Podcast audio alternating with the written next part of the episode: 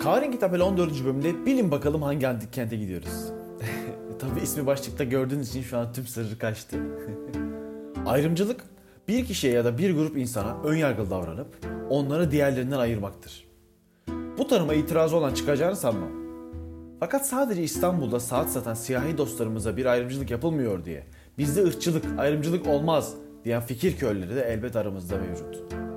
Bir aydın olarak Aydın ilinin Çin ilçesinde yaşayan insanlara yapılan büyük ayrımcılığı yıllarca gözlemledim. Daha kendimi geliştirememiş bir çocukken bile bu yapılanlar bana anlamsız ve aptalca gelirdi. Kültür Turizm Bakanlığı da sanki Aydınların Çinlilere karşı yaptığı bu ayrımcılığı Çin ilçesindeki Alabanda antik kentine yapmış gibiydi. Az bilinen antik kent arayışımın sonucunda Muğla yatağındaki Statonikea'dan sonra yol üzeri görülebilecek Alabanda antik kentini bu sefer kendime rota olarak seçtim. Gitmeden önce okuduklarım arasında ismini isminin işte at yarışlarından geldiğini öğreniyorum. Ala at, banda yarış demek ki işte bu kelimeler birleşiyor ve işte e, bu güzel kentin ismi Karya dilinde Alabanda olarak e, belirleniyor ve günümüze ulaşıyor.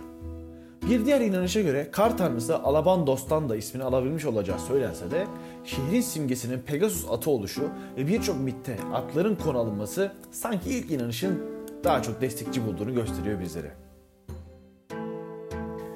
Gelelim Alabanda antik kentine yapılan ayrımcılığa. Kent o kadar bakımsız halde ki sizlere anlatmak istediğim birçok yapıya dair görsel dayanak bulamadığım için yarım yamalak anlatmak zorunda kalacağım. Kent üzerinde yer alan evlerin kamulaştırılmasının tamamlanmaması, tüm yapıların içini saran yeşil otlar, hala tarım arazisi olarak kullanılan birçok arazinin de altında antik kentin devamının oluşu beni dehşete düşürmüştü. İlk bilimsel kazıların 1900'lü yılların başlarında başlamasının ardından sanırım imparatorluğun içinde bulunduğu durum ve sonrasındaki milli mücadeleyle kazılar oldukça sekteye uğramış. Neredeyse 100 sene bakımsız ve açık halde duran kentte 1999 yılında kazılara tekrar başlamış.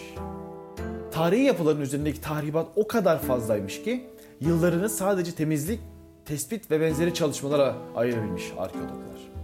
Yıllar içinde sürekli aksayan çalışmalar günümüzde de çok sağlıklı yürüdüğünü söyleyemeyiz. Kentin günümüze ulaştırılan belki de tek yapısı tiyatrosu. Alabanda tiyatrosu kentin kuzey yakasına yer alıyordu. Doğal bir yamaca oturtulmuş tiyatronun yapımında kullanılan yerel granit taşları diğer tiyatrolardan farklarından biriydi. Gördüğünüz an farklı bir malzemeden yapıldığını anlayabiliyorsunuz. Oturma kısmı anlamına gelen kaveyası yarım daireden biraz daha büyüktü. Bu şekilde e, bu tiyatronun Helenistik dönemde inşa edildiğini gösteriyor bizlere. Sahne yapısı denilen skene kısmı da çok zor kurtarılmış. Çünkü ta, tam üzerinde iki tane köy evi olduğu ve yerli halkın üzerinde yüzlerce yıl yaşadığı anlaşılıyor.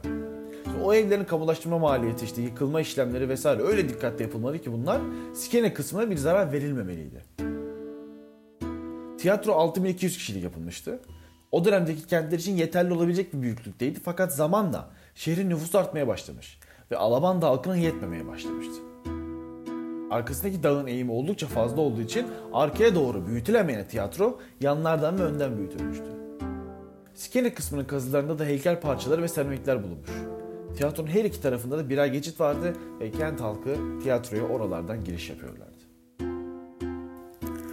Alabanda, Alabanda Antik Kenti'ne ait çektiğim görselleri görmek için Instagram'da kahverengi tabela pot hesabına da bir göz atabilirsiniz.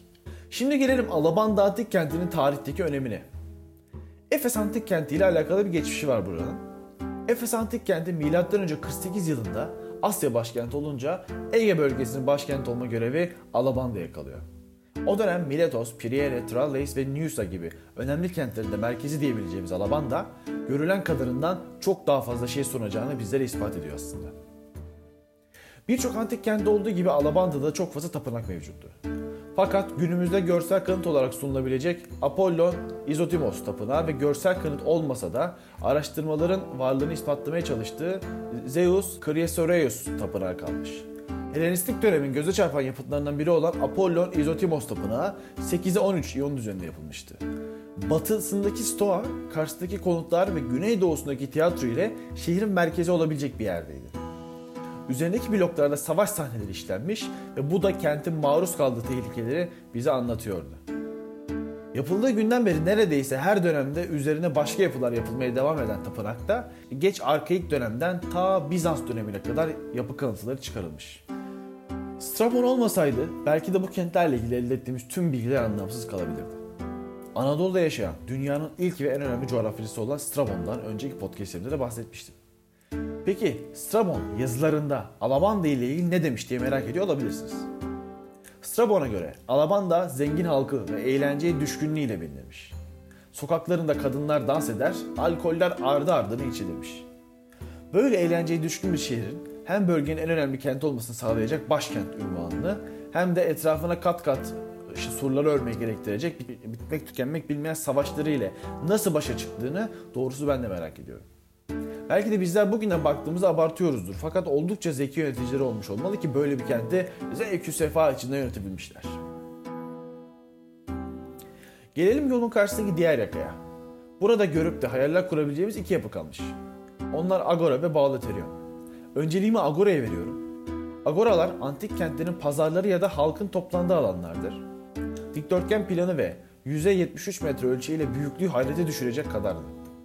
Bu kadar büyük ve şehrin merkezinde yer alan bir yapının cimniyazyumda olabileceği konuşulmuş. Çünkü yapının altından geçen su, e, su borusu gibi yapılar, su yolları işte ve sanki insanların yıkanması için yapılmış gibi böyle bölmeler mevcuttu. Yıkanma odaları ve hamur içeren bir cimnazyum olması işten bile değildi yani. Fakat çıkan 13 adet fil ayağı bloğu, 3 adet sütun tamburu, 2 adet dor sütun başlığı ile birlikte 40 adet mimari sütun blokları bu bulunan sütunların şehrin merkezinde bir agora olabileceğini düşünülmüş. Vitruvius'un da burası ile ilgili yazdığı yazıları da okuduktan sonra bu yapının agora olduğuna emin oluyor arkeologlar. Lidyalıların parayı bulmasından 500 sene sonra Alabanda'da ilk sikkeler basılmış. Matematikçi Lisimnus, Alabanda halkının düşündüğünden daha az zeki olduğunu söyler. Fakat kentin içinde bulunduğu bu kozmopolit yapı tam tersini söylüyor aslında. Yani çağdaşlarından biraz daha önce para basması, bölge başkenti olması, halkın halkın refah içinde yaşaması fakat bir yandan da birçok devletin sahip olmaya çalışmasına karşın bağımsız kalması. Podcast boyunca kenti yönetenlerin başarılarından bahsettim ve sonunda konuyu getirmek istediğim yerdeyim. Alabanda Bağlatöryonu, Agora'nın hemen arkasında şehir merkezine biraz uzak bir yerde kalıyordu. Hatta şehrin dışında diyebiliriz. Dışarıdan görünüşüyle etkileyici duran yapının içine girince biraz hevesiniz kırılıyor. Ayağınıza bastığınızda sanki her an yere düşüp kafanıza antik bir bloğa vuracakmış hissine rağmen yanımdaki kardeşimle birlikte içeri giriyoruz. Ortasındaki yarım daire şeklindeki çöküntü zamanında orada bir hitabet alanı gibi bir yapı olabileceğini düşünüyor. Hemen 1-1,5 metre uzandığında oturma yerleri oldukça tahrip olmuş bir şekilde duruyor. İşte o zaman anlıyoruz ki burası yaklaşık 200-250 kişilik bir bağlı terör. Antik kentleri belirli aralıklarla gezmeyi ve orada çıkan yeni buluntuları gözlemlemeyi severim. Hala çalışmaların devam ettiği yerlerde 2-3 senede bir yeni yapı bulunur, büyüklüğüne göre de 5-10 yıl civarında ortaya çıkarılabilirdi. Bu da ortalama 3-5 sene aralıklarla her antik kenti tekrar tekrar ziyaret etmemiz gerektiğini gösteriyor. Umarım 5 sene sonra Alavanda'ya gittiğimde yeni buluntular görmek ve buranın ayağa kaldırılmasına şahitlik etmek isterim. Sağlıcakla kalın. Bir sonraki bölümde görüşmek üzere.